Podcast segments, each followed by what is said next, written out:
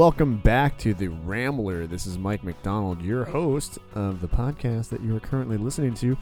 Uh, let me just start off by saying Happy Valentine's Day. Happy Valentine's Day and Happy President's Day to all you single people who love history, I guess. uh, hey, you know, I, I'm with you. I'm not I'm not single, but I'm uh, I have a history degree, uh, history political science. So uh, President's Day is more in my jam. I think. We're, I think in this household we're more uh, into the the President's Day uh, for Lincoln and Washington. You know, they're cool guys. They're they're pretty cool as far as I understand it. I uh, did get some pretty sweet bourbon for the long weekend. It's called a Rough Riders bourbon to commemorate Teddy Roosevelt, one of my personal favorite presidents. And uh, I think we're going to be having a, a nice romantic steak dinner tonight with uh, a couple of friends coming over the house. What are you doing? What are you What are you doing for Valentine's Day or President's Day? You're buying a mattress? That could be for both. That could be for both President's Day and Valentine's Day. You know what I'm saying? Get it? That's a little. That's a little. That's a little dirty. All right. I'm sorry if there are any kids listening or parents who don't want to hear that. This is not what you're here for. This isn't what you're here for. You're here because today my guest is Skylar Swenson. Skylar Swenson, who is awesome.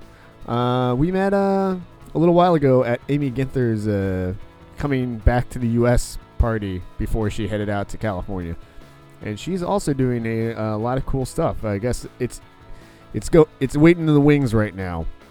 She's uh, I think planning to unveil it at the gathering in Korea later this year, uh, which will be cool. So we got that going on today. Uh, are you guys surviving out there? How are you doing? It's cold. It's like really, really cold. When you listen to this podcast in the future, you're gonna be like, "Wow, that was a really cold weekend." Because it's, God, I think the low's like 25 below zero with the wind chill, which is uh, just insane. Nobody should have to go through that ever, ever. Oh God, it's it's frightening. It's frigid. Hey, listen, stay indoors, okay? Do not don't go outside if you don't need to. It's unnecessary. Uh, if you're out of like pet food or staples like bread and eggs and beer, then then go outside for that. But go outside for as little as possible, little time as possible. What else is new this week? Uh, oh my God, saw the Deadpool movie on uh, Friday. Did you watch it? Did you watch Deadpool? Listen, if you're the p- people that uh, got offended at my mattress Valentine's Day President's Day joke earlier, then do not go see Deadpool. Don't do it if you got offended by that. Uh, if that was like real mild humor to you and you're like, uh, that was kind of a lame joke, I'm looking for something a little bit more uh, intense, more more hilarious, but also dirty and wrong. Then go see Deadpool because that movie is all those things. Plus, it's got great action and Ryan Reynolds is amazing, as he always is, I guess. Uh, with that, I will say that this episode, in particular, uh, I'm going to forewarn you, uh, as opposed to last week's episode with Hollee McGinnis, which was uh, more G-rated, I think, PG maybe, PG. This is going to be more of a PG-13, bordering on R, just because of the language uh, interview. So prepare your ears and prepare your children if they're in the car. Maybe you want to skip this one. I put I put E for explicit on every single episode. Uh, and usually it's more like a PG-13 because there's there's only a clean and explicit, and I'm not going to say it's clean. Uh, this podcast because I want the guests to feel like they can say whatever they need to say to get things off their chest, and Skylar certainly does that. So with that, we are going to uh, begin the show with Skylar Swenson, my guest this week on the Rambler. Thanks for listening.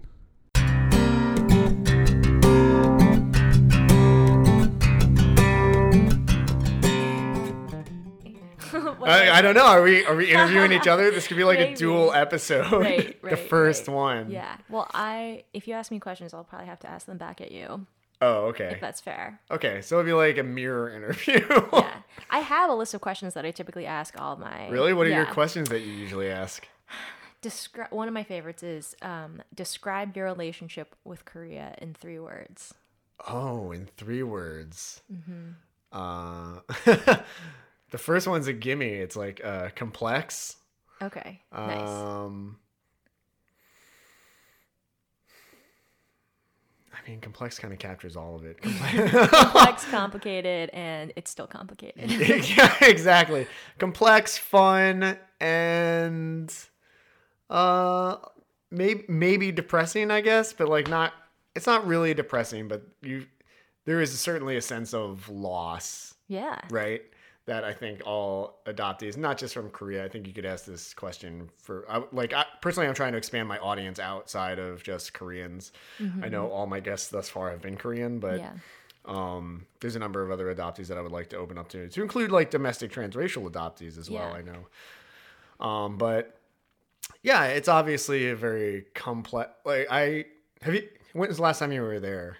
Uh, 2011. 2011. How long were you there? What's the longest time amount of time you spent in Korea? Uh, I was there for about a year and a half in Okay. 2010, 2011. Yeah. Oh, all right. So actually, I so I left in 2010. Oh, okay. And I was there for like two years. Right.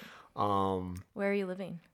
Way way up north, like 10 miles away from the DDC, er, 10 miles away from the DMZ, in a place called Dongducheon. Okay. which interestingly uh, enough is where uh, Milton Washington grew up and Mm-hmm. spent his formative years. So on uh, his Facebook, we were kind of going back and forth about Cool. Dongducheon, which is funny. Yeah. Um, but I spent I, I tried to spend as much time in Seoul as possible. But yeah, it's obviously a very uh different relationship that you have if you're visiting for a short amount of time. I I mean I felt very differently the first time I visited, which was for about a month, versus when I started living there and then throughout my time living there. Yeah.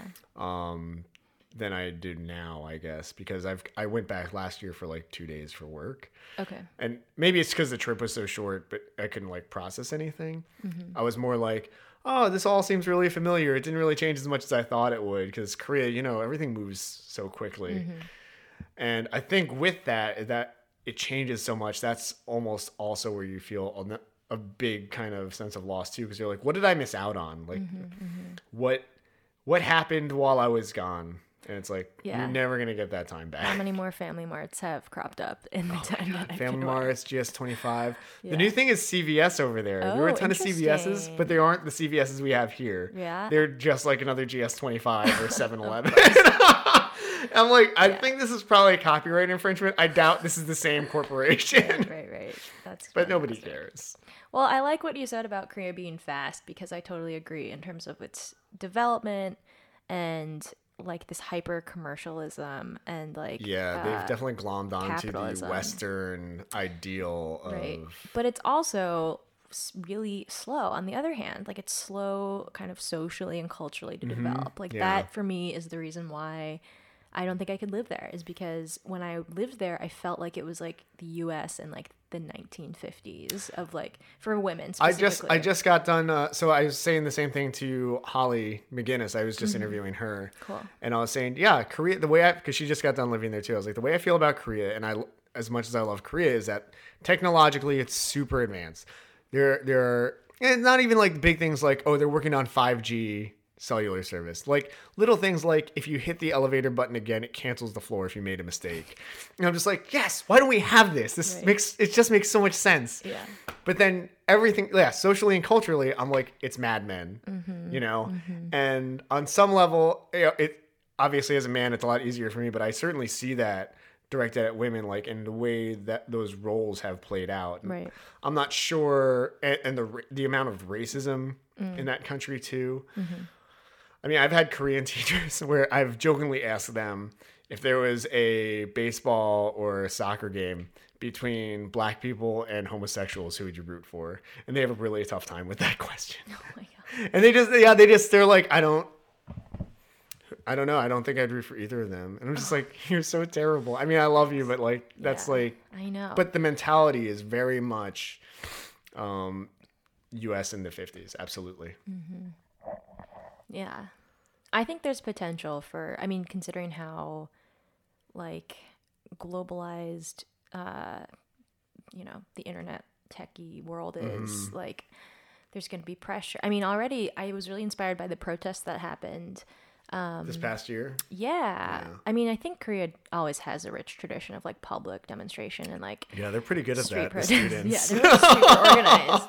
Um, but I, uh, yeah. So so on one hand, their president is like this crazy kind of Well, I mean, Bitch. let's Like, let's face like, the facts. Her to, like- father was a dictator, right. and she's trying to whitewash the history books to to not reflect that. Yeah. Yeah. Um, Which. That's just one example, in right? 2016 in like a f- developed nation as Korea. You know. Yeah, I mean, we're talking about, and I think a lot of people's idea of Korea, um, who haven't been there, is, is something like uh, MASH, you know, like dirt roads and rice patties Mm-hmm. right. and that kind of shit. I've never seen like I've seen like the beginning. I've seen the MASH like intro probably a hundred times, and I always turn it Mm. off because like I don't know, it just never has appealed to me, and it just feels like it's gonna be racist. So I just like switch the channel. uh, I but haven't I- watched it in a very, very long People time. love the show, and I think people even who you know have more nuanced understanding of race and the Korean War actually think that it's a pretty good show. So maybe I should give it a shot. It was a movie first, right? I'll, like, Uh, start with the yeah, I think it was. I think Donald Sutherland was the star. I remember the the theme song. Mm-hmm. Yeah, yeah. I remember Which the like the font song. and like the intro with Yeah, the helicopter yeah. coming in. I remember. I, I don't know if it was the specific episode that I remember. If it was the whole show, it took place in Uijeongbu, which is now the headquarters of Second Infantry Division, which is like the major U.S. unit in mm-hmm. Korea. Mm-hmm. Um, their combat unit, anyways. And so, I having been to Uijeongbu a bunch of times because it's kind of in between on on the one line in between Dongducheon and Seoul. Um, is a good meeting place for people who are who want to meet up and not come up all the way the entire hour trip up to where I lived Right. from Seoul. And it's like when you watch MASH, you're like, it, you know, they're just a bunch of tents and dirt roads and stuff. yeah. And now it's like Seoul Junior. It's like very, very big, lots of lights, mm-hmm. bars. Yeah. I want to say there's a school there, like a college, but I'm not mm-hmm. sure. I think that's what people think of when they think of Korea. And we're talking about a nation that's in the top 10 of world economies right now, right? Yeah. And so they're a completely developed nation. They, it, I actually, to relate to people who've never been to Korea, um, how advanced they are, I would like to say that I went on a short weekend, like four day vacation with my girlfriend at the time to Tokyo. Mm. And I was super disappointed with my trip to Tokyo. I hated it because A, we were fighting at the time, mm-hmm. and B, Tokyo was like a really, really, really expensive version of Seoul. Yeah. There was nothing that I couldn't do in Tokyo that I couldn't have done in Seoul, and I mm-hmm. would like flew right from Seoul to Tokyo, and I was just like, I'm paying ten deal? times more for Yeah. this trip for I don't know what. Were you just in Tokyo or did you see other other I parts? for that trip, we were only in Tokyo, and the only good part of that trip for us um, was going to Tokyo Disney because it like you didn't have to have like a structure or a plan or anything like that. Um, obviously, it was super westernized, and we did all like we tried to do all the touristy stuff, but it just it was very very difficult because a, a it was so expensive. B the only people I found that spoke English were taxi drivers, and they were also coincidentally the only people that I found accepted credit cards, and everywhere else you needed to carry cash, which became an issue. in yeah. Tokyo. Yeah, even in the bars, they were like, "Oh, cash only." I was Wow. like, "This is weird Sounds weird." like New York. Maybe it's like a tax evasion thing. it might be. I have no idea. thing. Well, okay, so I want to ask you when you went to Tokyo versus Seoul, um, your experience of being like othered. You know, like when you go to Seoul Mm. in particular and you're an adoptee, it's like, what the fuck's going on? Why don't you understand Korean? Yeah, Uh, yeah. and then yeah. once your identity is revealed, should you choose to reveal it, it's kind of like, oh my god, I'm so sorry. Like I feel like Well, that's why I, reve- I would usually reveal it very quickly because it, it usually stopped any questions for a while Yeah. until like maybe 20 minutes into a cab ride and the taxi driver as I'm getting out was like you should learn Korean and I'm like yeah okay thanks it's not like I haven't tried Well, yeah.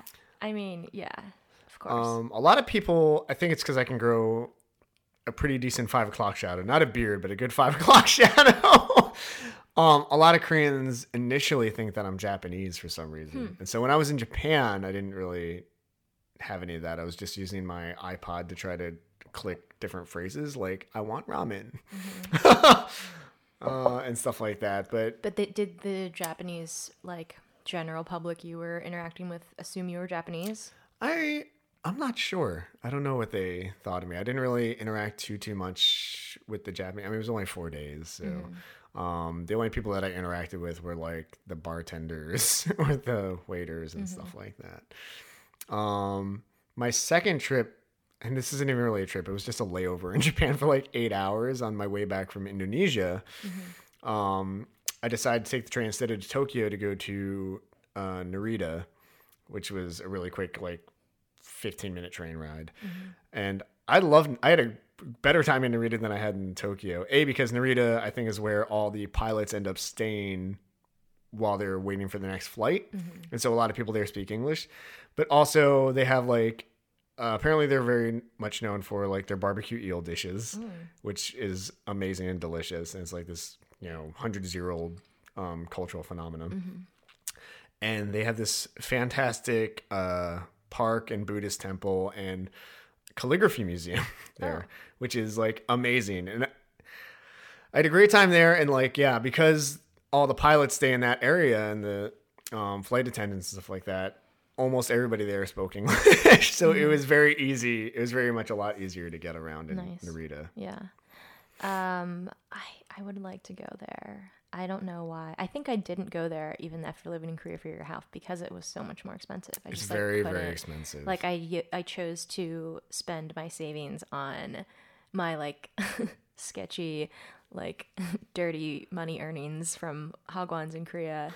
uh, I spent it entirely on like a 3 month traveling like nice. excursion in Southeast Asia. Nice. Where'd you end up so going? stretched the the won a bit farther that way than going to Japan. Sure. Uh, I That's probably to, money better spent, I think. I think so for sure. It's like hands down the most, um, you know, kind of empowering experience of my life. I'd never traveled alone before. oh, really? Uh huh. Yeah. And I went to Thailand, Burma. Actually, in Burma, I was with my ex at the time, and then uh, Laos, Cambodia, and Vietnam. Nice. Yeah. That sounds like a pretty sweet circuit. tour. It was amazing. Out of those, I've only been to Thailand. Yeah. But There's a lot to just. I would love to have gone to Burma. Like, Burma sounds pretty Yeah, that was definitely the most um, interesting travel experience uh, ever.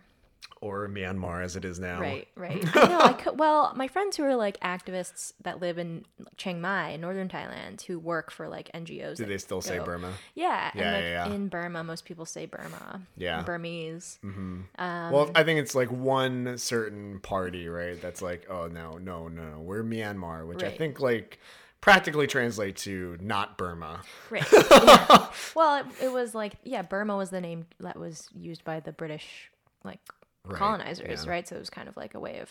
But I also feel I don't know. I have to research why most people for that are in favor of the liberation of Burma call it Burma. Mm-hmm. Still to this day, because the government's still mad, fucked up, and corrupt. Yeah, yeah, So definitely. anyway, but we're here to talk about Korea, right? Yeah, or or whatever. Or Well, why don't we uh, talk about you a little bit? Yeah.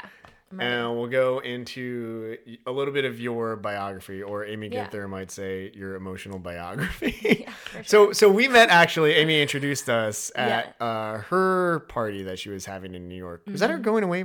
It was like, I'm back, bitches. Yeah, I'm back, and now I'm out going Right, to right, right. California. I'm gonna leave tomorrow. yeah, yeah, yeah. It was like that. yeah, that was a fun party. Yeah, that was. We stayed at that bar in the back for quite a while. Yeah, yeah, yeah. we kind of own that area. I think, Mm-hmm, and you know, because Amy and I are both extremely loud individuals. I think our voices actually pushed people out of the outside area back into the bar. Because there were other people, I think, in the area who want to like hang out, Yeah, and they were that's like, "Nope, can't do it. Not with these people around." Oh, we need you at more bars. I don't know how much bartenders would like that or bar owners, but yeah, I mean, I like I like a bar. I think Yeah. people who know me know that. Word. Um, how do you know Amy? So I know Amy because, um, well, first I met her in Korea. She was performing her um, one woman show, um, and like was a boss. She was incredible. She commanded this stage and you know told her story through the voices of like women in her life and, and other Yeah. people I think as well. But it was just um, the first time I've ever seen like a live performance of this part of our identity kind of like performed in public. Um, and yeah, it was just it made me see another approach to telling our story essentially. Yeah. Or parts of our story. For sure. And then we just kind of stayed in touch, you know, on the internets. Mm-hmm. Uh, and I- I've, you know, made a point to see her every time, or most times she's in town at least, because I think she's just a great member of our community and Sure, yeah. a good friend. And, she, you know, she's great. she sure is. And she, so when I was talking to her before, uh, and we're gonna have to re-record our episode, but she was saying that she was doing another show out in California, um, which I th- think she's either putting on or gonna be putting on very soon.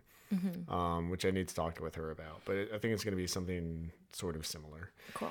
But yeah, super awesome. I'm sad I missed that, Mm-hmm. but I was in a show with her before that. So you met her in Korea as well. Yeah, I met her in Korea as well. And it was funny because we were both in this show. I actually just saw two other people last night or two nights ago maybe. Um who was the director of that show and who was in the show with us too. And you know, it was I think one of the first uh English language expat run musicals that one actually had happened in Seoul, which was really cool. And I hadn't done a show uh, since college before that, and I haven't done a show since actually. But um, I thought it was so crazy, and Amy says this is not that crazy, but I still think it's crazy to have met another Korean adoptee doing a show and to be in such a small production with me as well. Yeah. So that was fun. Cool. yeah. Um. So what do you? When did you move back to New York then? I uh let's see. I've been in New York this time around for almost 2 years. Oh, this isn't your first time living here. No, I so let's go back. Should we start from the beginning? Let's start from the beginning. Alright. Let's go back. I like starting from the Go way beginning back. because you know, that's our story. A beginning is a good place to start. I was born in Andong, which is 3 hours south of Seoul. yes, Have you been there? I've been there. I was there for the Mask Festival. Oh yeah. And they have great soju. They do. Why is it? I forgot why. It's just like It's really strong. Okay. Um, and last time I was at Hollee McGinnis's house, um, she gave us this andong soju that she had had for like since she was in Korea, and it was probably like three or four Super years old. it like, was so fermented. I was like, it was almost like an acid trip, like drinking it. And we watched like Cloudy with a Chance of Meatballs, and I was like, I can't even handle this right now. This is insane. That's the beverage of my people. Yeah. Yes, so excellent. Like so you I come do from that like area. to party, to be honest. You know, it's kind of like part of my. Uh, It's part of your genes. identity, yeah. yeah. um. So born in Andong in a midwifery house, Okay. um, and then was moved to Seoul, where a foster mother cared for me until I was about six months. Um, I think I was like, I think I was kind of sick. Oh, At least that's what I've seen in my paperwork. Okay. So that I think that's why they moved me to Seoul. Yeah, were there like more resources up Um, I there? think so. Yeah. And then Eastern Social Welfare was the adoption agency okay. um, that I was. What do you call it? like Placed through? processed? Placed? Yeah.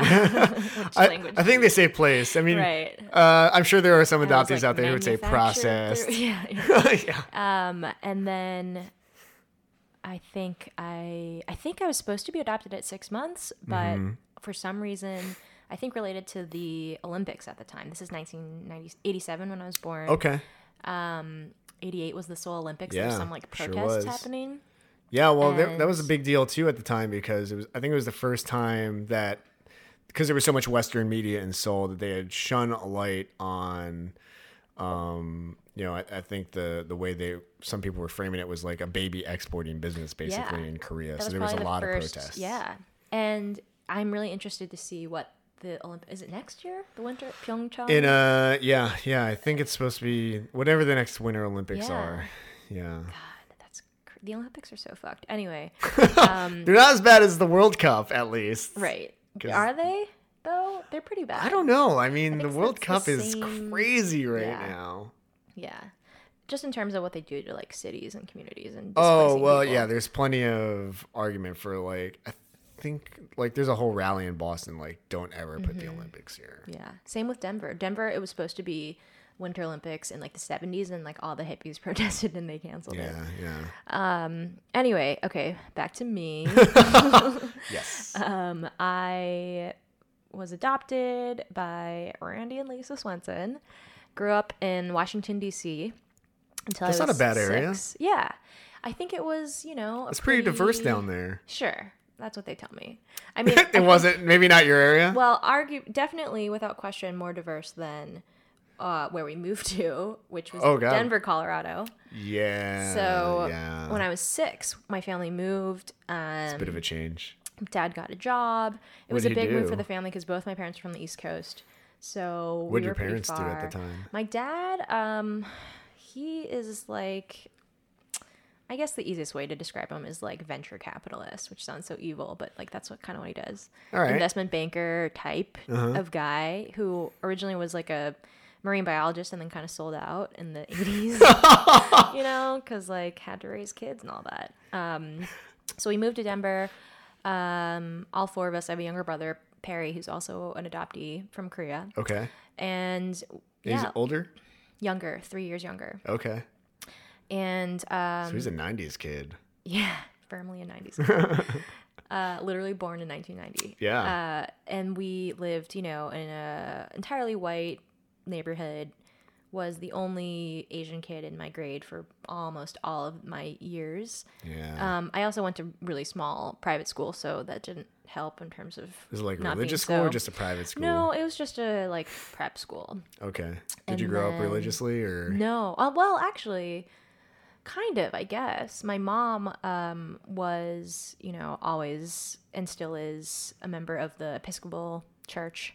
Okay. So I did have to go to church until I was like old enough to argue why I did, didn't feel like I believed in organized religion. So was that is- like 13, Yeah, yeah. 14? Yeah. I'm not doing this Yeah, anymore. come on, ma. Do they have Uh, confirmations in Episcopalian churches? I don't think it's as big of a deal. I think it's like a thing, but it's not Yeah. like the Catholic kind of confirmation. yeah, the. Catholic is like, you're going to Yeah. do it.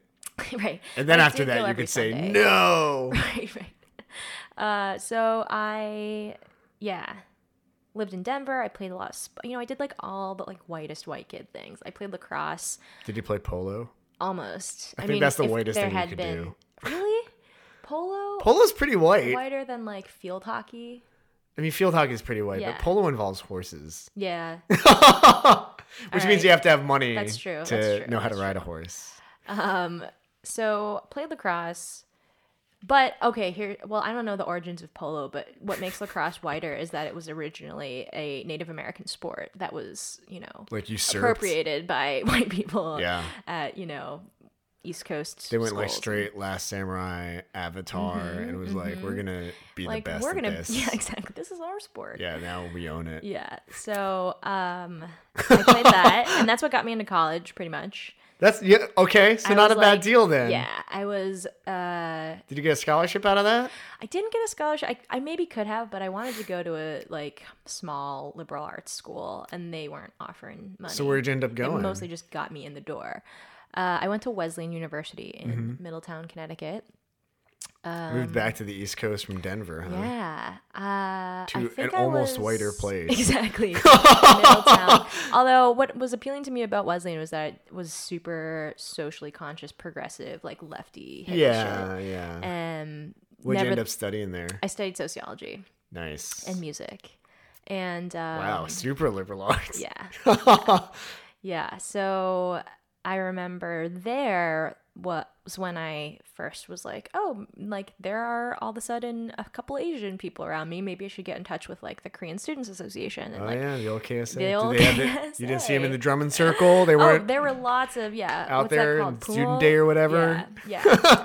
eating eating all the student day. I went to like the KSA house because like Oh, at, at Wesleyan they had like affinity homes. So like there was the Malcolm X house and the Asian American student house and Earth house. They had a Malcolm like, X house in Oh, yeah. Connecticut. Yes, yes. Wow. Um, and what else? Like I'm impressed. That's impressive to me. environmental health. know, this was like a really like super, you know, put the liberal and liberal arts kind of place. Yeah. Um, or so they claimed. That was their like, you know, For the people who have money to do that. exactly, exactly. so, um, I went to the KSA and was like, "Ooh, I don't feel like this is my people. Like, I don't, I don't speak Korean. Um, Was that your first exposure to like Koreans? kind of. What was it? Did you did your parents bring you up with any like culture camps Oh yeah, or some kind of stuff Did in the culture camps? in yeah. Colorado? They did take me to Korean culture camp. There was actually a really big one in Colorado in the mountains, Oh yeah. Korean Heritage Camp. Um, Okay. And we went there, you know, in the mid 90s. Do you know who was running it? Uh, God, Kim, Pam, Pam Sweetser. Is it like she an like founded it. Oh, it, it was like its own thing. Oh yeah. Yeah, culture like Korean culture camp. Cool, cool. Yeah. Now it's like heritage camp, I think, and Sure. it- it's like for adoptees from all over the world. But Oh, the is this so? Is this just for adoptees then? Or? yeah. Okay. Well, it was started by this woman who had adopted a child from Korea, Mm. so it was like focused on Korean culture. Yeah. And they brought in, you know, Korean Koreans to teach us about kimchi and hanboks and like, you know, we That's one thing everybody arirang. wants to learn Yeah. about is kimchi. That well, that's like, you kids don't know about your roots. Like, here is this disgusted ferm- Here's fermented cabbage. Yeah, you'll like it. Yeah, It took me like four years to be like, no, this is good. it is an acquired taste for It's super acquired. You know us adoptees, I guess. I hated it for a long time. I Yeah. was like, I'm not eating that. Yeah. But anyway, um, at the time I didn't like culture camp because, you know, I just wanted to be like all my white friends, Sure. playing sports and like Playing lacrosse. not being, not focusing on what made me different. Like I wanted to just You just wanna fit in. and fit in it. Yeah. So playing lacrosse, yeah. um, and then so KSA was like not not my space either, not Yeah. my people either. Um, Did any of them tell you that you're not like not a real Korean? No, I, I don't think people were like that, but but it wasn't like I don't know. It also felt very um like marginalized as a group because it was mostly made up of Korean students who were uh studying abroad. You know, they were like international Oh, students. okay, yeah, yeah. So they, They weren't like second gen Koreans. there were like a couple, um, and they were, you know, like LA Koreans who like knew their shit and like weren't trying to like teach From me K-Town. about yeah, yeah. Um, but I did meet a handful of adoptees that were actually in my year at Wesleyan. This woman named Zena and this guy Nick Alt, who I later met up with in Korea oh, cool. when we were there in 2011. Um, great guy, Nick Alt. Um, What's he doing? I think he's like in law school or med school, one of the big Back here? school. Yeah, yeah. No, no, no. He's he went to some place in the south, like I want to say William and Mary or something. But he was in and out of New York. He grew up in Iowa, so you All know, yeah. Um, and went to Korea. I have a hard time placing Iowa on a map. I, I think it's south of Minnesota. Yeah, it's like where all the caucuses are happening right Well, now. yeah, yeah. So I, I like no in that context, but like geographically, I have a hard time placing Yeah, it. yeah, yeah. It's in the middle. Exactly. Smack in the it's like so many other states. I'm just Right. like North Dakota. I know is north of South Dakota, right? That's my limitation. that, right? Um so yeah.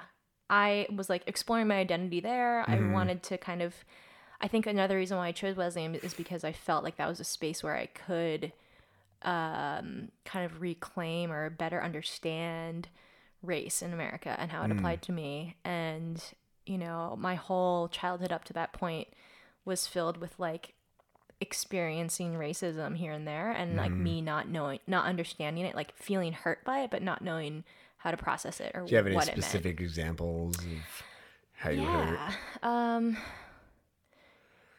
uh let's see one example that i still kind of think about and it's because it's so stupid but i was so impacted by it it was like Mm-hmm. when i was a junior or senior in high school and i went to this like indie rock concert um in boulder colorado and Yeah, home of indie rock is Boulder, Colorado. right? they were on tour. Uh, Wolf Parade was the band, and this big tall guy standing next to me. Uh, you didn't know. He, he he was like blocking my view or something, or maybe I brushed up against him or something. It was like very unprovoked. Um, Yeah. his he just turns around to me and he's like, "What? Like, you study? Are you like an East Asian studies student or something? Like trying to, I don't know." He was Just just, be a being obnoxious, and like I froze up. I knew he was like identifying me by race and other Sure. me with this dumb comment, Mm-hmm. and I felt so like confused and disempowered and didn't know I wanted to say something back but I had no idea what to say and I so I just like sat there with with that feeling and it I stood there the whole concert. Like, it was like an hour of just like Yeah. Like going through my brain like how am I gonna get back at this guy? What would I say to him? Like it was such a stupid like. Did you comment. think of the perfect thing to say on the car ride back? You're like, oh, I should have said that. I I thought about like putting my gum in his cup or something. Oh yeah, that would have been. But good. I just didn't have the words to verbalize Yeah, back yeah, like yeah. why that was really fucking stupid and racist. I Yeah. and I remember feeling so angry and like um just disempowered and I was there with Mm-hmm. my two older white friends who I think they maybe said like that dude's a dick or something like, you know, but didn't also were like kind of surprised by my complete kind of like inner meltdown. sure. Um, so that was one instance, uh, a specific instance where I just felt really shitty. But you know, that racism that's like the kind of racism that we still experience today, constantly, all the time, being like it's not like a verbal attack. It's just like growing up without any Asian role models or seeing any Asian people Yeah. on TV Yeah. or um, being the token person of color in like XYZ group throughout my whole, you know, young adult life. yeah. Um like that kind of racism. Oscar's so white. Exactly. so white. Uh, and then really not understanding uh, myself as like an Asian woman and the like white male gaze. Like feeling very confused about assuming I was just like undesirable and unattractive to most boys growing up my whole life and that being attributed pretty much to my race. And like on the other side of that was this realization probably like very late like second half of high school where you know it was all of a sudden exotic to be an Yeah, asian woman yeah. and then you know i was all of a sudden desirable but in this fetishized way Yeah, super and i didn't know right. how to i was like on one hand male attention is cool and like really feels great on the other hand But I not for the right reasons, right? yeah, I always f- like, but I didn't even know that it was that fucked up. At that point, I was just like, oh, cool, like I'm getting attention all of a sudden. Yeah. Um, High school's a confusing time. Yeah. so, and it's still that whole idea of like owning my own sexuality and like my own Mm-hmm. identity is something that I'm still kind of working through today. See, but what's funny, one of the reasons why I like the have you watched the show Master of None yet? Yeah. On Netflix, which I love. Yeah.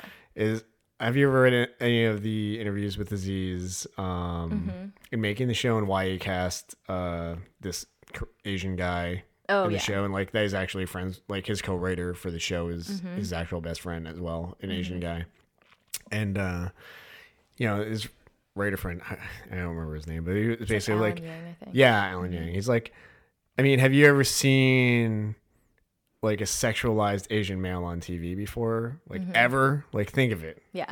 Think think of a male Asian Definitely not. That you have that's ever been Oh, like sexualized. I can think of one. Is it Glenn was from like, The Walking Dead?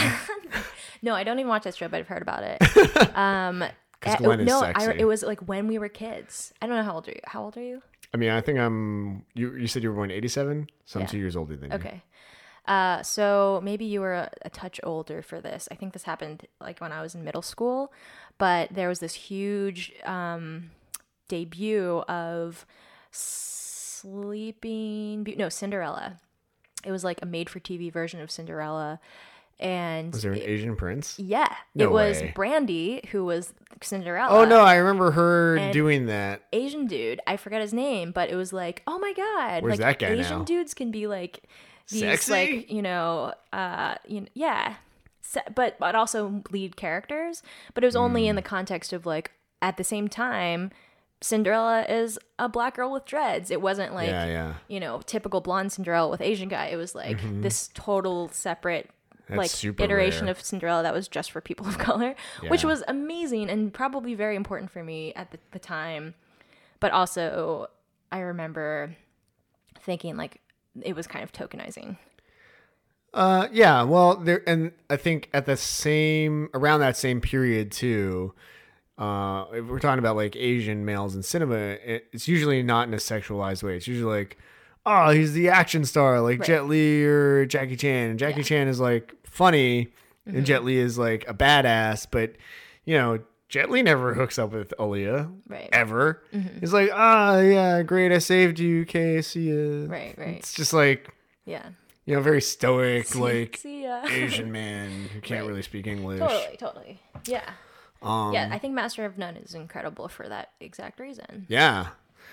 But I also want to challenge it in its representation of women of color. Like they have the queer black friend Mm-hmm. who is amazing and hilarious, but Aziz ends up exclusively dating white women. I think he dates one Asian woman, but it's like kind of a parody. I don't even remember the Asian woman. She, yeah, exactly. uh, he go- goes on one date with her, and she's like texting the whole time or something. Oh no, she's like just. Oh yeah, yeah, yeah, meal. yeah. She was using him for a free meal. That's yeah, right. Yep. Yeah. I don't know if you've seen the um, web series High Maintenance. You No. should definitely watch it. It's hilarious. The so that um, free meal date reminded me of this character on High Maintenance who's also an Asian woman. Uh, the premise is it's called High Maintenance because it's a story about a weed delivery guy on a bicycle, and he goes throughout New York, and each episode is a different customer of his. And so one episode, there's this character called Homeless Heidi, and she's played by this like super cute Korean American woman. I'm forgetting Greta Lee and she is like you know the cute girlfriend who's meeting a bunch of people on like OkCupid. And uh, it's slowly revealed that she is homeless and is just dating people in this like serialized free manner for like a place to stay because Nice. she like yeah literally lives out of a bag and like, she's like this glammy yeah homeless hot chick who like Hey, Yeah. you know, get it where you can. Right. but it's I were homeless, that'd be a good. Well, for a woman, I don't think I could pull that off. right, right. Anyway, um, yeah. So Master of None, I just you know it would be cool to see Aziz like, you know, more seriously place the kind of like lady role. Yeah. Well, they do have, I think, some interesting perspectives, which you don't even see on any TV show usually, which is like, and it's done in a very comedic way, but him and his friend Eric, like walking home from the bar and they're having a good time, walking in the middle of the street and talking about text and just basic bullshitting. And you see the girls who they were hanging out with at the bar, and this creepy guy is following her back Oh yeah. and it's like at like pounding on her door, let the nice guy win. Come on, just go out with me. And it's just like what a frightening experience. I'm just like, yeah, that's kind of I've never thought of it before, and that's I think why the show is so cool because it's you know I think comedy's best when it's subversive or makes you think. Mm-hmm. And it's like, oh yeah, I've never had to worry about that going back from the bar, but I'm sure pretty much every woman that I've known in New York or another Yeah. city has probably yeah. had that experience where like Right. some creepy dude is following them back. For sure, for sure. Definitely been followed quite a number of times in my life, which is Yeah. Terrifying. Like- Mm-hmm. and yeah, we don't talk about it enough. Like the fact that you're 30 and that was the first time you kind of considered that uh, in comparison to what women experience is like says a lot about our culture and society that Right. you know that's a thing. Yeah, scary, scary out Yeah. there. I'm super happy I'm not a woman. Because it's yeah, I mean, like, and you gotta think like in Korea, where yeah, we were talking about how it's kind of like the 50s. Is like how much worse is it?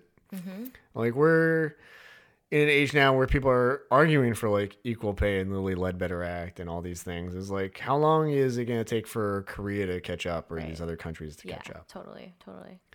So, anyways, back to you. so you studied sociology, Studied sociology, then started exploring some race issues. Uh-huh. Uh Oh, and then like the big pivotal moment in my life in terms of identifying as a woman of color and as an Asian American Mm-hmm. uh, was when I did a semester abroad my junior year in India. And Jealous you went to I- India. It was a really smart choice, mostly informed by this breakup I was experiencing. It. I was like, I need to get the fuck away from this person.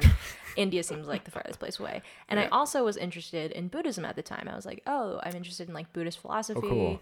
Like this is something kind of Asian, maybe I can get into. It's like less like culturally appropriate. So we like So- Theravada Buddhism, like I'm going to India. Going to India, going to specifically northern India to explore Tibetan culture Okay. and religion and the political movement uh, Mm-hmm. for independence. So um, I went with this group of other students from around the country, uh, like I think maybe 15 white students, one Chinese American woman, and one African American guy. And uh, when we were over there, I was immediately struck by how differently I was treated compared to the white and definitely the black dude, Mm-hmm. My co cohort of students, because Is better was or worse? way well, way way better, I'd say, in the sense that I was just included, and it was assumed that I was of their community because of my race for the first time in my life. Yeah. all of a sudden it's like tables have turned white people. I'm in the in group and you guys are being othered and like hustled for money on the street. Like nobody ever came up to me to ask me for money which isn't like you know a great feeling but it was a part of like this bigger systemic um shift that Sure. made me feel like i belonged there Yeah, because yeah. of my race and then i met up with this amazing tibetan activist who she was um uh, grew up in the states but had family in northern India where the Dalai Lama was Hmm. residing in in um, what's the word called? Uh, you know, they the community had escaped in, from Tibet and lived in northern Right, India in uh, Dharamsala. Anyway, she was out there and she kind of was like, I was like, hey, it's funny that um, you know I'm being treated differently compared to like my white students. And she was like yeah girl like let me explain to you why that is and gave me a bunch of resources to read about um, the history of imperialism and colonial you know crazy shit and how that affected her experience um, in america versus india and i was like oh yeah i'm going to embrace this now i'm i'm not tibetan even though everyone thinks i am but i'm also not identified as like this weird white student who's just there like doing a research project Sure, like i was kind yeah. of you know just assumed i was like in so um That feel pretty good. it felt really great. Yeah. And then I went back to the States fully aware of my race in a way that I hadn't before. And um, most of my friends at Wesleyan ended up being women of color or mixed race um, who identified kind of in a similar way to me growing up with white parents. Um, and so that kind of pushed my interest in like social movements and anti-racism and anti-oppression um, work. So after college, moved to New York right when the economy was super shitty. Took the first job I could get, which was at this Tibetan human rights organization. I worked Oh, as really? like the operations director. Learned how to do like nonprofit, super shoestring budget finances. Yep. And, you know, it was a great experience. I think I hated it at the time. I was just like, this is a terrible job. I'm poorly managed and underpaid, but I should be thankful for anything I have that's mm-hmm. like giving me health insurance and a phone and like I can feed myself. I lived in Williamsburg, which was like, I don't know, not that like It wasn't like overtaken by hipsters it yet. wasn't yet. It was like getting there, but there was still, you know, half There weren't like hat shops and like no, a lot of no. beards. lot st- it was like yeah, on the verge, but it was like the Graham stop. It wasn't Bedford. Okay. So it hadn't gotten like full blown gentrification. It was kind of like almost post gentrification. Um, and then I think largely because I was dissatisfied with my job, I was like, this seems like a great time to go to Korea. I can just move Yeah. uh, across the world, tell everyone I'm going to lurk, look for my birth parents, and then they won't ask me any questions, and I can just peace out. Like, Wait, so that was the excuse is that you were going Kind to look for I your birth kind of- parents? yeah. Did So you actually go and pursue that? I mean, I didn't wholeheartedly feel like that was the purpose of my going to Korea. I Right. thought maybe that would be an option when I'm over there, but I'll see how I feel. Uh-huh. Um, I just told people that was what I was doing, so they wouldn't. Like, Is that what you told your parents? Get up in my business. No, I don't think so. What did you tell your parents? I think I told my parents I just wanted to understand Korea and Mm. live there and go back and discover that part of my identity, and, And they, they totally like, got it. cool. And they were like, "You're gonna look for your parents," and I was like, "I don't know, like back off." they were always more interested in me looking for my parents than I ever was growing up. Yeah. up. They were always more. I feel like it's either one or the other. Parents are like, "Don't ever look like I'm gonna lose you as my child." Yeah. Or they're like, "No, yeah, totally check it out. Yeah, like let us know what wanna you they find." like too. Yeah, Yeah, yeah. I think they always encouraged it because they were legitimately curious, but also um, didn't want to be that parent that was like, "Don't do that. That makes me feel weird. Mm. Yeah, you shouldn't yeah. learn about yourself that way." It's not relevant. I think they were just always, you know, in Did this. you ever like ask for your file from them, and they're like, Yeah, oh, they like, always- here you go. Yeah, so they have always kept that information in this like safety deposit box, and I asked them for it. Actually, Mm-hmm. When? when I had to get my F four visa, Oh, Yeah, okay. because I needed, you know, some. In order to get the F4, you have to like renounce your Korean citizenship. And I was like, wait a second. I don't think I have Korean citizenship, which is a whole other fucked up story, part of our community yeah, yeah. problems right now. Yeah, Both American and Korean citizenship paperwork being like not fully sure. figured out for Yep. a lot of us, which is kind of crazy Yeah. um, in 2016. Anyway, uh, they readily gave me my file and um, the actual paperwork that um, I was given was this like you know typewriter typewriter written document that had the names of my both of my Korean parents. Oh, really? Yeah, but like Okay. uh, what do you call it? Anglicized Right, right, right. and it had been whited out. Someone literally had taken a white out and covered up their names. But if you held the paper up to a light, you could Uh-huh. yeah, read you it. read it. Yeah. Which is just like, who the fuck? Like, what? Like, Hey, it. I mean, I it, it was helpful in the end. Yeah. Um, and so I took all that documentation, got my visa, and then moved to Korea. Got a one Mm-hmm. way ticket and was like, I'll probably find an English teaching gig there.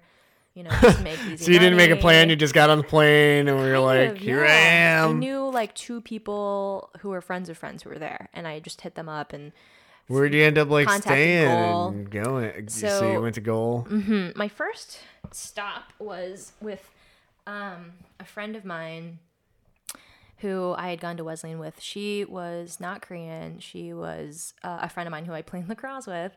Um, and she was over there working for this crazy hagwon that was paying her something like $40,000 for like two months of work. Nice. just like essentially making content for like AP English students Man, to I help them get into schools in America. Yeah. taught And I was English. like, let me get on that It crazy seems like train. a sweet gravy train compared to the U.S. economy at the time. Yeah, exactly. I was like, fuck yeah, I'm gonna make so much money doing like really basic high school writing shit. yeah. um, but because I think largely the fact that I wasn't Korean, the Hagwon did not pay me as much. Or, I mean, because I wasn't white. The Mm. yeah, they pay me as really cater to like they love the blonde hair, blue eyed Yeah. kids. but they totally you know touted me around to parents of these students as like she doesn't speak any korean. She's super white. And she went to this like liberal arts school in connecticut. So like she'll She played field hockey. And they're like, oh, okay. exactly. Like, oh yeah my, t- my kid's gonna learn real english real good from this girl. Um, so i got uh, easy work with them working for this crazy lady. Um, and stayed with my friend who was like put up in this fancy hotel the whole time for a couple nights. And then I, she introduced me to another friend who had lived in um, who was teaching english in korea who i also went to college with who lived in uh, i'm gonna forget the name of the town. It's some satellite town like i don't know a couple hours away from the city. Oh, wow. uh, and I stayed with her and house sat for her while she did something else, and uh, took care of her little baby Jindo puppy. Oh, Yeah, I always wanted a Jindo. But I was like, I need to be back in Seoul. This town is too isolated. But it was Yeah. a good like testing the waters. And then I moved to the city and um, house sat for a friend of mine who was Korean American, grew up in Bayonne, had family in Korea. Bayonne, New Jersey. Yeah, yeah. Nice. Her mom's Korean, her dad's like super Norwegian, I think. Okay. So she stood out in a crowd, super tall, mixed race uh, woman who I just like stayed in her apartment in Express Bus Terminal. It was like very, it felt very like, didn't feel like, uh, what is the word? Like Waeguk, Itaewon, even though it was close by. It's, Oh, it yeah, felt like yeah, very yeah. like working class Korean, which I loved, but it was very isolating. It was like a single studio up in this drafty cold tower by Express Bus Terminal. Uh, and then my friend Fielding, who I still am close with today in New York, he was there as well.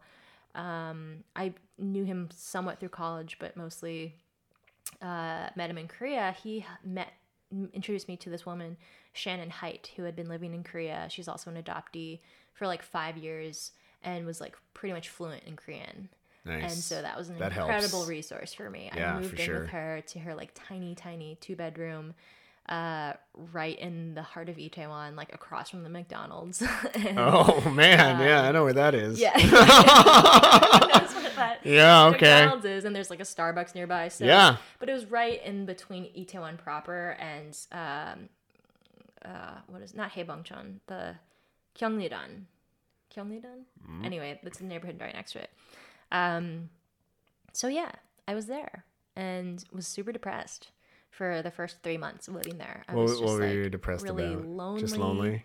uh, confused about my identity. I felt this Mm. anxiety every time I went out in public because people would ask me questions in Korean and I didn't know how to respond Yeah, back. And. I felt so uh, frustrated and um, disempowered by my lack of knowledge of the language and felt like, Mm-hmm. oh my God, I should know it. But then I felt like, no, fuck people who think I should know Korean. That's not who I am. I was taking Korean language classes and it was just not sticking very well. Yeah, You know? it's hard. I've taken Korean hard 101, language.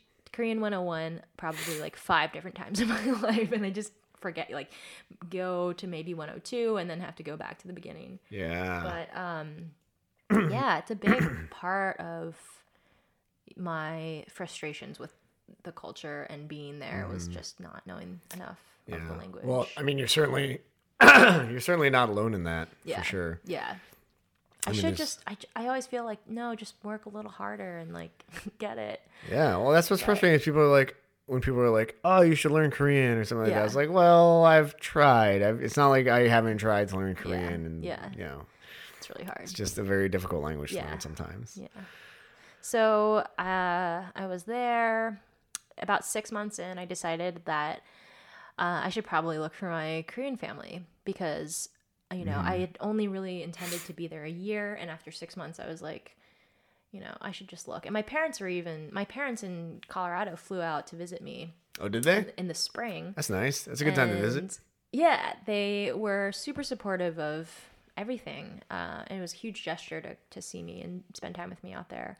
Um, and they were like, my dad, I remember we were like on the bus or something. And he was like, what if we just like looked up your parents and like went and knocked on their door and said hi? And I was like, It's one way to do it. yeah. Uh, what if we did that, Dad? Would you would you join me in that experience? And um, I know I didn't even ask that. I think I was like, yeah, whatever. Like I'll get around to it. Like get off my back. also, this isn't your thing. This is my thing. So, but I needed that push. I think at the time to really th- consider if I don't do this. Uh, while I'm living here. I might never do it, Yeah. and maybe they'll be dead. Maybe they're dead right now. Like I don't Sure. know. I I should not you know spoil this opportunity. I should at least look into it. So I went to Mm-hmm. um, Eastern and looked at my file. That was my first step, and they had a ton of information there. Yeah. Um, that wasn't in your original file, right? uh, most of it was there, but what I found most fascinating in my file was my parents' application for adoption. Oh, really? There was like a detail. There was so many more details about them and their Uh-huh. relationship and where they were in their lives Yeah. in 18, 1987.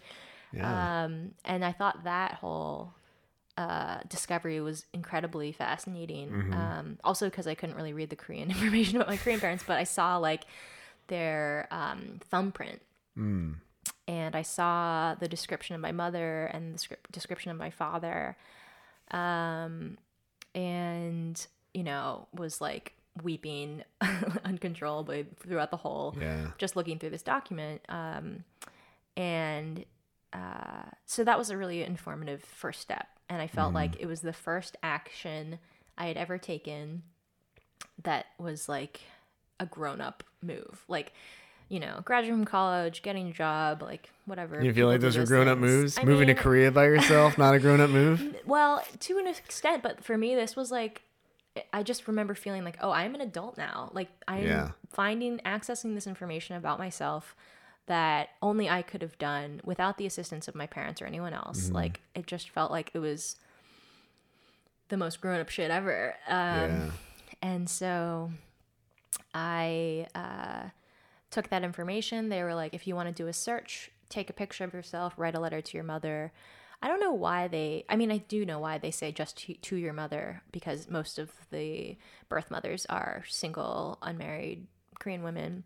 Um, but my, my parents were, you know, both listed on the document. Um, but I remember writing this letter to my mother, and it took me a really long time just to know how to start and begin Mm-hmm. writing. Um, crazy writer's block with with that whole Yeah, letter. no kidding. How long did it take you to write that letter? Um, so I went to Andong um, shortly after seeing my file. Mm-hmm. Uh, just you know, took a train down there, walked around, saw the river, and in this like truly dramatic like K drama fashion, like sat by this river and cried and like wrote the letter. There was this guy playing flute behind you. Somebody put a soft lens on. yeah, yeah, just the single tear yeah. rolling down my face. Um, wrote the letter like on by the river, and remember felt like anyone I could see walking around this town could have been like a relative of mine. Yeah. Um, it wasn't that glamorous. I don't know. I wasn't good at like seeing the best parts of the town. It also was like a ghost town. It was in Well, like it's not like a busy place. it's not, but like I remember I only saw old people and it was just like deserted. And I think that's because like many cities in Korea, all the young people are working and they're in the city. They're not Yeah, in these they're like all in Seoul. Yeah. So that was also an interesting That's like when it comes me. to Chuseok, like why the traffic all the way Oh to the outer places yeah, is so everyone's terrible. going back home. Um, so then I, after writing the letter, I of course did not just like readily submit it. I sat with it for a really long time, like Mm-hmm. probably another couple of months. Um, Do you mind sharing what you wrote? Just general Yeah. general idea. Do you want me to read it? Sure. I mean, if you want to. I've never read it out loud before. Oh, really? This is a treat then. posted it on in public, so it's like, It says public around. knowledge. yeah, yeah, yeah. Where did you post it? I had a blog while I was over there called. Oh, did Ibyang. How do you spell that? I B Y A N G. And Uh-huh. it, do you know what it means? No. It means adoptee. Oh wait, yes, I do. Yeah. Yep, I do know that. or adopted. It's like, you know. Because I always hear it connected to the verb, so it's like ibyong doeseo. Mm-hmm. Yeah. Ibyang exclamation point was the name of the Tumblr account I created. Which really Nice. I created a Tumblr for the Rambler, but I haven't done anything with it. I just posted things that I like I missed from home. Oh, okay. updates on um you know my feelings like this one blog entry was i feel really not korean when i have no idea oh it, it goes in order i feel really korea korean when people stop me in the subway to ask for directions and then the second one is i feel really not korean when i have no idea what they're asking me Yeah. uh My favorite part about learning Korean and trying to use it in Korea was that I knew how to ask the questions, but I never understood the answers. mhm. So I'd be like, "Oh, how do I get here?" And then it'd be like, "No, yeah this is, I'm gonna take a wild shot in the dark." Yeah, please point exclusively with your fingers. Do not verbalize the instruction. Yeah. So this is a picture of some kimchi I made. Right. Oh, you made some Some kimchi. updates. It's impressive. Uh, no, I didn't make. I, it's kimchi jjigae. I made the soup. Oh, but, yeah, got just, it. You know, just dump it in. Yeah. This is a picture that. of Steve Buscemi applying makeup, and in the end, he turns into a k-pop star, Well, I mean, which is a visual commentary on uh, yeah how much plastic surgeon makeup uh, Korean women typically wear. Let's see if I can find. Okay, here it is. I wrote this, and um, I'll re- I'll just read it. okay. Dear birth mother, I have been living in Seoul for almost five months. After 24 years of being an American, I wanted to see where I came from. I wanted to understand myself, my history, and ancestry to perhaps find a deeper meaning in my existence. It is, an, it, it is a curiosity that has led me back to my country of birth and has driven me to write this letter to you. The older I become, the more you and my birth father have been in my thoughts. I have struggled to live in this country so different from America in so many ways. The language and culture I continue to try and understand, but even though I may not always feel Korean, I know that I am. I am Korean because of you, and I am proud to say that I am Korean. It is a part of my identity that I carry and that I want to know more about. There is so much I want to tell you about my life, how thankful I am that you gave me life, uh, how thankful I am that my adoptive parents loved me so much and continue to love me unconditionally. And there is so much I want to know about you. So, you know, pretty straightforward. uh, not a lot of detail about myself, just kind of explaining why I was searching for them. Sure. I think that gives a good amount of detail. Yeah. Um, You don't need to write a biography for him. Yeah. Um, so this was like the first draft. I thought that I would take lots and Uh-huh. lots of drafts to before feeling like it was in a good place to send it. But after looking at it a, mo- a couple months later, um, I was like, you know, this is it. It doesn't have to be perfect. I just have to finish it. So And someone translated it for me at the Okay. adoption agency. And then I had my roommate uh, actually read. I, you know, in Korea, I learned so much about how kind of like shady adoption agencies are. So I just like really wanted someone else who knew Korean, who understood English and me well enough to like vouch for the fact uh that yeah, yeah. it was accurate and um, was it pretty good? yeah, yeah. So I felt comfortable sending it. Um, I mean, of course, you never feel that comfortable sending a letter like that. Well, yeah. I wrote, as comfortable as you can be. yeah, I mean, like this was potentially the only contact I would have with my family at all. Like Uh-huh. I was prepared for the scenario in which they read the letter and didn't want to meet me Mm-hmm. for a number of reasons, or you know, they would read the letter and respond back in some way, um, and I wouldn't have the opportunity to, to contact them again, maybe. Um, sure. Yeah. so that was really terrifying. Like, what's if, Absolutely you, if the person who gave you life, like, you only have one opportunity to communicate with them, like, what is that going to be? Mm-hmm. And it's too big of a thing to fully process. So I was like, I can't. Yeah. It, this doesn't have to be perfect. It just has to be finished. It's like talking with a ghost. Uh-huh. Yeah. So I was like, all right, just do it. I took the letter um, to the adoption agency, and I remember going in the subway terminal to one of those like pop up like photo booths Mm-hmm. um, where you can take a picture of yourself for like passports and like resumes because that's the thing that they do over there. Yes. And I remember being like, should I smile? like, should I just look straight at the camera? But again, just like the letter, I was like, just fucking take the picture. Yeah. yeah. um, and I think I like looked pensive. I wish I still had the picture because it's because it's such a weird moment of like sitting in this booth, like you know who's this, what this picture is intended for. mm-hmm. Um, so what kind of expression do you make on your face, right? Yeah. Yeah. um i think i went with like a kind of s- s- tight-lipped but closed you know smile that didn't look too weird or smirky but it was just like this is me. There you go. It's not gonna be perfect. Um sent it in and then like a month later no communication from my adoption agency at all on like how it was going. But a month later i get this email that's like a one line email that's like we found your family. They want to meet you on friday. How does that sound? Wow. like with no follow up or detail. And then I was like, uh, okay, can you give me more information? And they said, like, you have an older sister, which I kind of knew about, but not really, um, or Had- had never really considered who that could have been. Um, she speaks a little bit of English and she might be present to help translate. Um, they live in Andong, the same city where you were born, um, and they're still together. They're going to drive up to Seoul and meet you at the agency on Friday. And I had gotten this email on Monday. So Wow. So I had a week to prepare yeah. Yeah. One of the most like for the meaning of your life.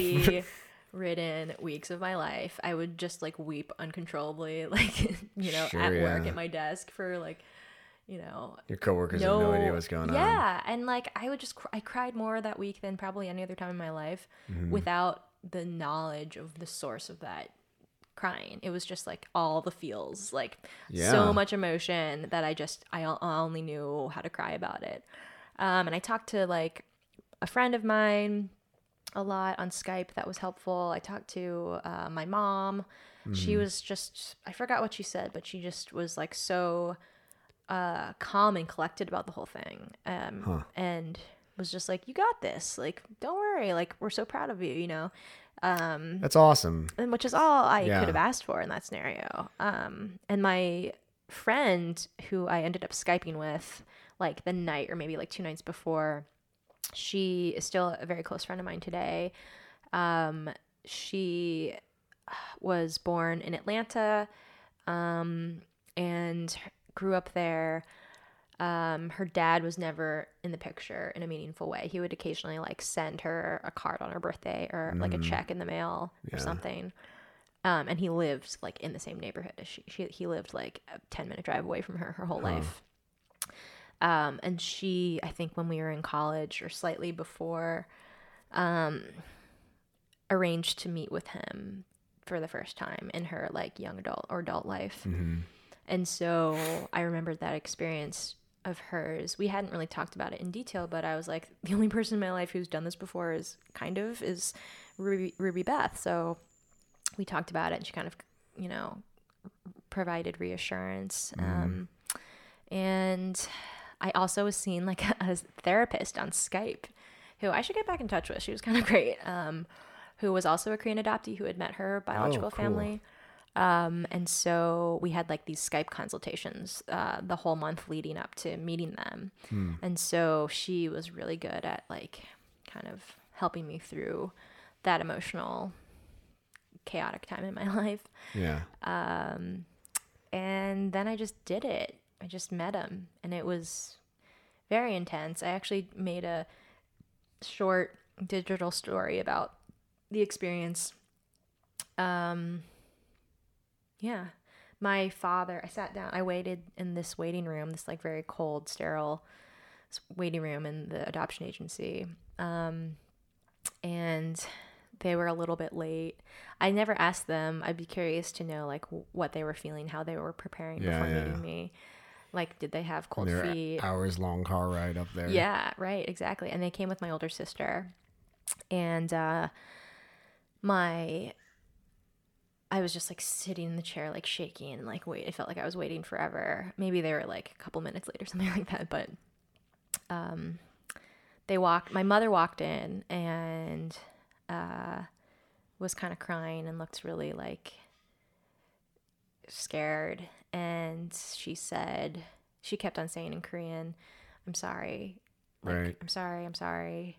And I was like, " Kanchana. I was like, it's okay. Yeah, yeah. Like we hugged kind of awkwardly, and then my father walked in, and my older sister, and there wasn't any sort of like striking resemblance. Mm. It was kind of a little, not a letdown, but like I was like, all right. A little surprised. Yeah, you guys kind of look like me, I guess. I was never like these. Not a carbon not copy of your mom. Right, but I don't know. I guess that was part of my curiosity and like motivation yeah, to find sure. them was like, wanting that physical, uh, visual reflection of myself Mm-hmm. in another person that I'd never had before. Um, so we sat down, and my father, like, first thing that comes out of his mouth is like, "I'm sure you're wondering why we placed you for adoption," and it was because we didn't have enough money to raise a second child at that point and also you were born a girl not a boy and the first part i knew about for sure that was always the narrative growing up like you know you'd have more money and opportunity yeah. in america and they Well, that's a lot of people's narrative. yeah that's got to be a part of it um but the second part the gender part no i had no idea and i was like oh okay um So they, And- it was the implication that they would have kept you if you were a boy. Yeah, yeah, absolutely. Um, and then they kind of told me a little bit. The translator was there. He wasn't that uh, fluent in English, so I feel like a Mm. lot of it wasn't fully communicated. But essentially, the poor guy was just like you know trying his best. Yeah. um, yeah. And then uh, they told me I had two younger siblings who didn't come. They didn't tell them about me. They didn't want to tell them about me until they had met me Uh-huh. um, a younger sister who's a year younger, and then a younger brother who's like three years younger. Hmm. And they were like, "But you seem cool. We'll we'll tell them about you." So, So did their monetary situation improve from when they had you to your younger sister? yeah, then yeah. is that what happened? yeah. Um, and they just like needed a son, right? Because that's the whole Well, I guess the familial line, right, needs to carry through Mm-hmm. exactly. son. So. Yeah. So um, they seemed like pretty traditional in that regard. Hmm. My Korean mother is the I think youngest of seven kids. Wow. Uh, my father, I th- believe, was an only child, or maybe he had a sibling who passed away. Um, I can't remember the details, but he was alone as far as I knew it. Okay. Um, and yeah, you know, there's this social, traditional, cultural pressure to have a son. So, Mhm. um, Confucian societies. yeah. so that uh, we went to a I don't know how much detail you care about me going into it. Hey. After the meeting, we uh, went to the mall. They were like, Which mall did you go to? like the Shinsegae, you know, big department store. Big department, and they're yeah, like, yeah, pick yeah. out a gift for yourself. And I had this meltdown, like, what the fuck am I supposed to pick out? Like, what do I get I want a for super expensive handbook. I, I, well, I just didn't want. I didn't like the situation. I was like, let's just get in and out. Um, I ended up choosing like this little necklace that was like I don't know. I remember thinking like I don't know how much money you guys have. Like what what like it couldn't. I kept on offering like oh I'll take a ba- I need a bag. How about that bag? And they're like no it's too cheap. Like get something nicer. And uh, they were like, "How about this like Chanel makeup kit?" And I was like, "I don't really wear, wear makeup, and that seems really expensive." So I settled on this like little silver necklace with a crown on it and a little diamond in the middle. Like not like a real fancy one, but like I don't know. I think it was like a hundred bucks or something. Mm-hmm. And I was like, this seems nice. it's not something I would ever actually wear or pick out for myself. It was just like this seems like a decent price range that will appease them and you know it'll be a nice kind of like token Yeah. weird necklace that i'll just keep in a box somewhere all, my whole life so do you still have it? I still have it. I don't think I've wear it that much, but I wore it for sure. I wore the hell out of it the whole time, you know, Yeah. I was ever around them, I think. So you had a continuing relationship with them after that. Yeah. How often would you see them? Uh, so we spent like a really long time with each other that one day, and Mm-hmm. I remember thinking like, when's this gonna end? This is like a really long, awkward first date. it was so much like a date, and I remember heard that before. Yeah, my therapist was like, it's gonna feel a little bit like a date. um, you know, you'll be wanting to kind of like feel each other out, Yeah. uh, and get a sense, and it'll be hard, you know, communicating, but there's no wrong or right, right way to do this. So, um, after like a day, exhausting day of like running around and trying to talk to each other, um, they left and we made arrangements to maybe like see each other again when they would come up next month for a wedding. Um, so yeah, that was it. And we kind of like exchanged numbers, you know, kind of like in like Yeah. weird date fashion. And I was like, I'll text you later. Uh, and um, I my older sister was really great about being in touch, and I think took on this role as the oldest sibling to make sure that I That's felt good. comfortable communicating with her, and she would act as this kind of liaison between me and my parents who didn't speak any English. That's so yeah, she was really cool, really um, smart, and uh, she had gone to college. She'd studied like architectural design, and seems like super, you know, responsible. Like had her shit together. She spoke pretty good English as well. So we actually met up periodically, like once every, maybe every other week. Oh wow. She lived in a town just outside of Seoul that was a little closer, uh, where she was working and studying maybe. And so we had like language exchange and kind of like practiced Korean and English with each other. yeah. Um, it felt kind of forced the language part because I really just wanted to like learn about her and the family more. Um, Mm-hmm. But the English exchange kind of gave our meetings some structure, and that was nice Yeah. but I never got to ask like big questions because I didn't know how to, like literally Right, in yeah. Korean. And I also, uh, you know, it's a touchy area. Like, Sure. um, and so when I think about going back and seeing them, um, Are I think about, on, on the trip? I think soon? so. Maybe for the gathering Oh in yeah. August. Okay. Uh, and if I go back there, I'll definitely let them know. Sh- you Um, want- yeah. Do you- so you have an ongoing relationship yeah, with them I mean, since I've been away, I've been back in the country now probably three or more years, over, over three years. Mm-hmm. Um, and each year our communication gets less and less frequent. So I'll maybe reach out and say like, "Hey, happy birthday!" when I yeah, yeah. see their birthdays come up on my GCal or Facebook. and sometimes I'll like text them pictures of me at home with my parents or like on holidays or something. And it's kind of a sometimes I'll get like a response, but it, from my parents, but it's usually kind of you know very brief. yeah. Um, and then from my siblings, sometimes we talk on like Facebook chat, and they give me little updates about their life. so now you're uh, connected with your other siblings as well. Yeah, yeah. I met them when I went to Andong to visit them. I Okay. spent like so- New Year's with them, Uh, and that was their first. I mean, they didn't know I existed until I showed up at their door. yeah. Pretty much. I mean, my parents told them before I moved, went down there to see them, but they were just like, "What the fuck?" Oh yeah, my they're like, uh, this is really weird. Um, but my younger sister, my y- younger brother was like you know, he was in high school. He was just like, "Oh, I have a Oh, really? sister. Cool. Like, Tell me about America." Like he seemed really sweet and like um interested in learning about me. And then your younger sister was what in college, and she was like, She was. "I go to college, and now there's another sister." yeah, pretty much. She was just like, "What the hell?" But honestly, out of all my siblings, I think her and I maybe have the most in common. oh, really? She just has a very. She plays field uh, hockey? yeah, she's a white person. No, she's like, She's ironically an adopted Yeah. white person. yeah.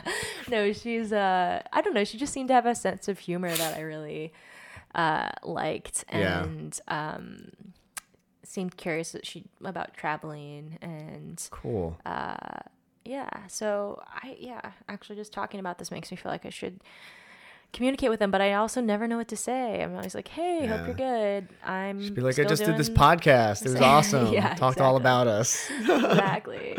Maybe you should I'll, listen to it. maybe I'll um recommend they watch. Have you seen Twinsters? I did. Yeah. Yeah. Yeah. I mean, it's I good. don't think you can get it. Netflix in Korea, right? It's Uh, like blocked. Or I don't know if they have launched out there, but I, they have this like global domination plan that they're I heard about that. and they're like now like trying to cut down on uh, VPNs oh, because that was my main way of watching when I was Yeah, like all I around the remember world. that. Yeah. And so now they're like, no more VPNs because we're gonna launch everywhere. Yeah. I think is what their plan is. I don't know if they're in Korea yet, but I'm sure Yeah. they're working on it. yeah. They have a lot of Korean movies. They do. so- Same with Hulu. I feel like there's Hulu a has a whole well, like, they Korean drama I think section. they teamed up with Drama Fever. Hulu did, so that's why they have Oh. so many. Ooh, maybe I'll watch a K drama tonight. It's hard for me to find one that I like. I know, I know, me too. I keep They're pretending so like, cheesy. yeah, I love K dramas. I'm so Korean. I know. and then I it's get into tough, it. I'm it's just like, oh, this is so bad. Yeah.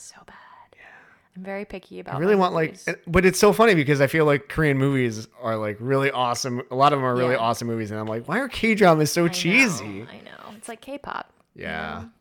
Do you? What's your favorite Korean movie?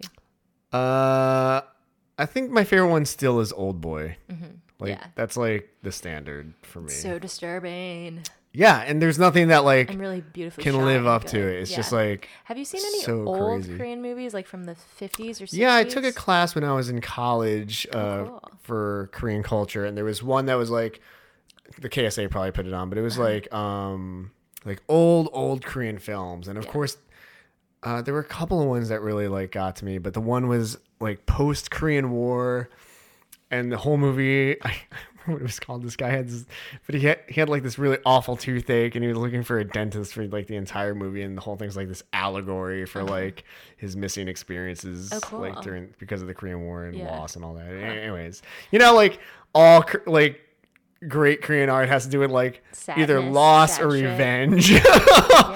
And I think it's all tied to like the Korean War and like all their I lost know. brothers in the north. And I kind like- of love that though. yeah. Well, it's something I wish the U.S. would do like more in their in their art, Filmmaking.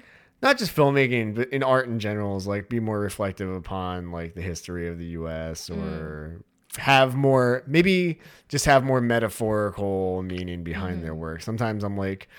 Ah, God, do we really need another Duck Dynasty or Kardashian show? but I just realized, mean, like, mainstream. art. Americans just love to eat culture. shit, is Yeah. what I realized. Yeah. they just love well, same in consuming. Korea. They, you got the K dramas too. Yeah, that's true too. Humans are just pretty much the worst. So, do you have any upcoming projects or anything that you're working on Oh, that you want to let people know about? Uh, projects. Yeah. But Well, you almost had this they're kinda podcast. I know. I know. Well, I do have an episode. Um, one episode I'm hoping to premiere uh, about a friend of mine, Lydia Doublestein, who is an adoptee who lives in my neighborhood, oh, cool. and she is a student midwife. She's studying to be a midwife. Wow. And so the conversation that we had and recorded that um, is a kind of audio doc about Lydia is about her relationship to birth and Uh-huh. this work and her own relationship with her mother in Korea, her birth mother, or that story as being a source of inspiration for her professional work. So, when's that coming out?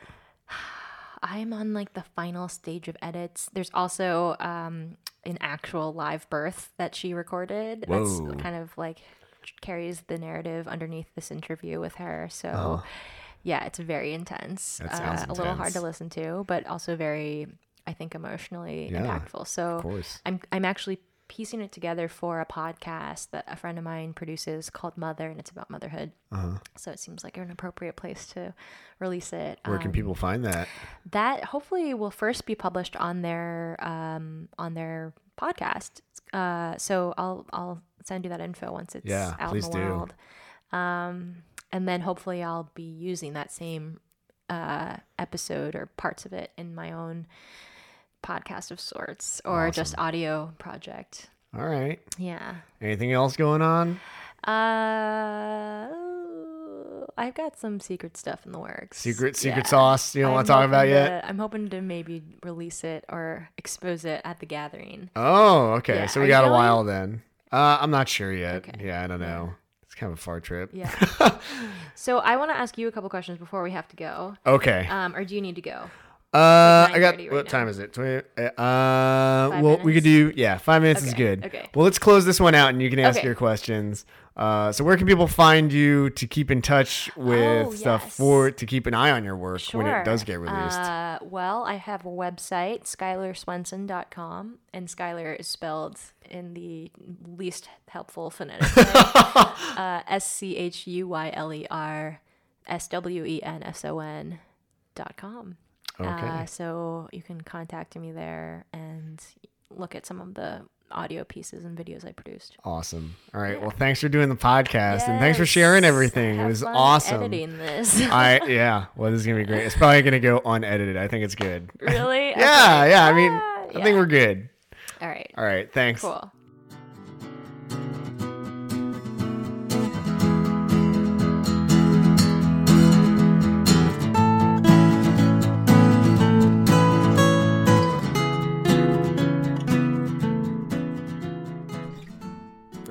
Right, and that was the interview with Schuyler Swenson. That was pretty good. Huh? That was a good conversation. I like that. It was uh, started out kind of like a like a dual interview type of thing, which I dug because hey, she does interviews too, and you should listen to her future projects. And uh, once uh, she puts that out there, we will definitely provide you with an update so that you can keep abreast of the whole scenario. I like the uh, the conversations we had surrounding Hollywood and uh, the state of Korea in terms of uh, you know its history, where they are now, how it compares to the United States, you know, gender roles and everything like that. It's good. Provides a little bit of insight into into uh, something I don't think we've heard a whole lot about so far on this uh, podcast. In any case, uh, listen, if you guys liked this podcast and you liked the last one with Holly McInnes and all that, I highly encourage all of you, all my listeners, to uh, A, share with your friends and family uh, on Facebook and Twitter and wherever you do your social networking. Word of mouth is good too. And uh, tell them all about it. Be like, hey, listen, there's this really, really cool guy named Mike McDonald, and he is so cool. He started a podcast about interviewing adoptees in a long form where people can kind of ramble and do whatever they need to do uh, and get off their chest. And, you know, it's not necessarily uh, about adoption specifically, but uh, we delve into that if people want to. And uh, it's about people's lives. It's about people's lives. I would highly encourage you to go uh, onto iTunes and uh, you can rate the show there. Uh, get some listens. That'd be good.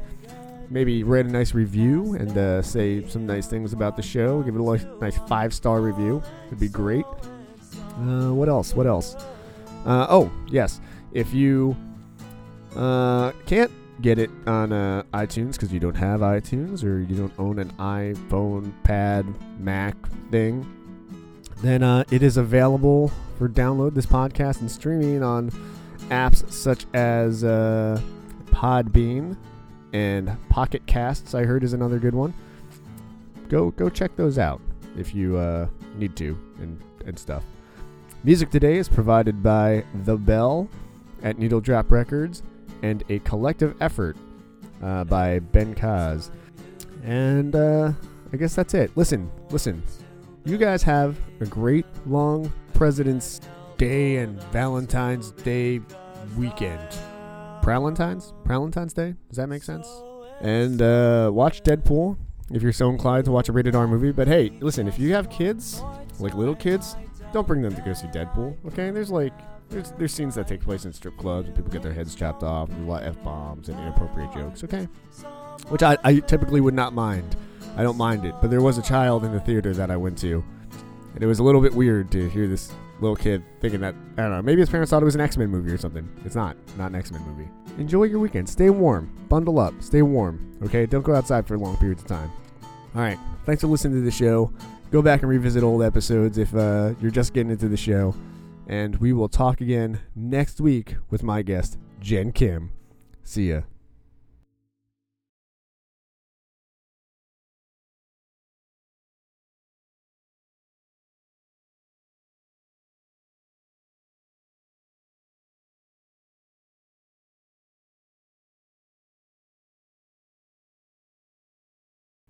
Oh, are you still around? Are you still here? You're still listening? You haven't shut it off yet. You're not near your iPhone, iPod, Android device. Interesting. I thought you would have left by now. Well, if you're sticking around, I just want to publicly proclaim and congratulate Jay Ridner and Peter Chu on their happy marriage in Turks and Caicos. Sorry you couldn't make it, but I will see you and buy you drinks very soon. Again, congratulations and see you soon.